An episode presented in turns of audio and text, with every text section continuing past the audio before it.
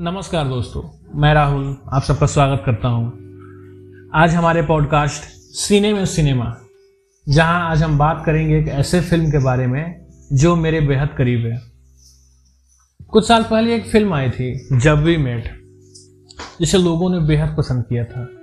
एक अच्छी कहानी और हल्की फुल्की कॉमेडी की वजह से फ़िल्म काफ़ी चली हुई थी।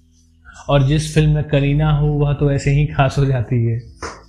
इसी फ़िल्म में करीना जो गीत का किरदार निभा रही होती है, उनका एक डायलॉग होता है, मैं तो अपनी फेवरेट हूँ। यानी, मैं खुद की फेवरेट हूँ। उस वक्त तो शायद ही किसी ने इस लाइन को नोटिस किया था, क्योंकि मैंने भी नहीं किया था। यार मतलब उतना कौन सोचता है? लेकिन आज अगर हम अपने आप से पूछें, क्या सचमुच हम अपने फेवरेट हैं? और क्या वाकई हम खुद से प्यार करते हैं? तो अधिकतर लोगों का जवाब होगा, नहीं। और यकीन मानिए दोस्तों, यह नहीं ही हमारे दुखों का मेन रीज़न है।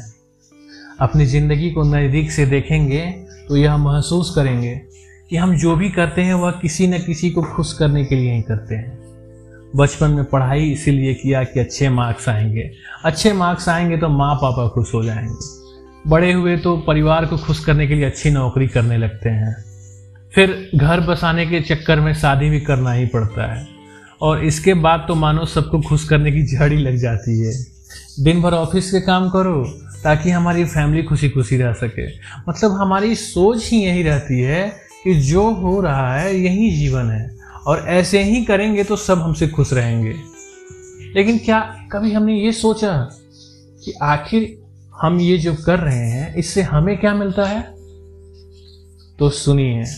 हम यह सब करते हैं सिर्फ़ अपनी प्रशंसा के दो शब्द सुनने के लिए, क्योंकि यही हमारी कमज़ोरी है और आवश्यकता भी। अगर हमने ऐसा नहीं किया तो लोग हमारे बारे में क्या सोचेंगे? और ये सोच सोच के हम अपना जीवन गुजार देते हैं। और जब तक अंतिम पड़ाव में पहुँचते हैं, तब यह एहसास होता है कि खुद से प्यार करने और खुद को फेवरेट बनाने का तो वक्त ही नहीं मिला। तो क्यों ना आज से अपनी जीवन जीने के तरीके में थोड़ा बदलाव लाएँ और क्यों ना खुद के फेवरेट बनने की थोड़ी कोशिश करें। कभी खुद के लिए मुस्कुरा कर देखिए। जब कभी खाली बैठे हो तो अपनी पसंद का गाना गुनगुना कर देखिए।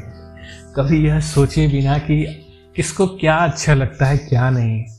अपनी पसंद का खाना बना कर देखिए और यकीन मानिए, उसका स्वाद ही कुछ अलग होगा। हमेशा दूसरों के सेट किए गए स्टैंडर्ड्स पर खरा उतरने के बजाय खुद पर विश्वास करना सीखिए, क्योंकि दूसरों के हिसाब से चल कर भी तो हम उनके रिक्वायरमेंट्स को फुलफिल नहीं कर पाते हैं ना।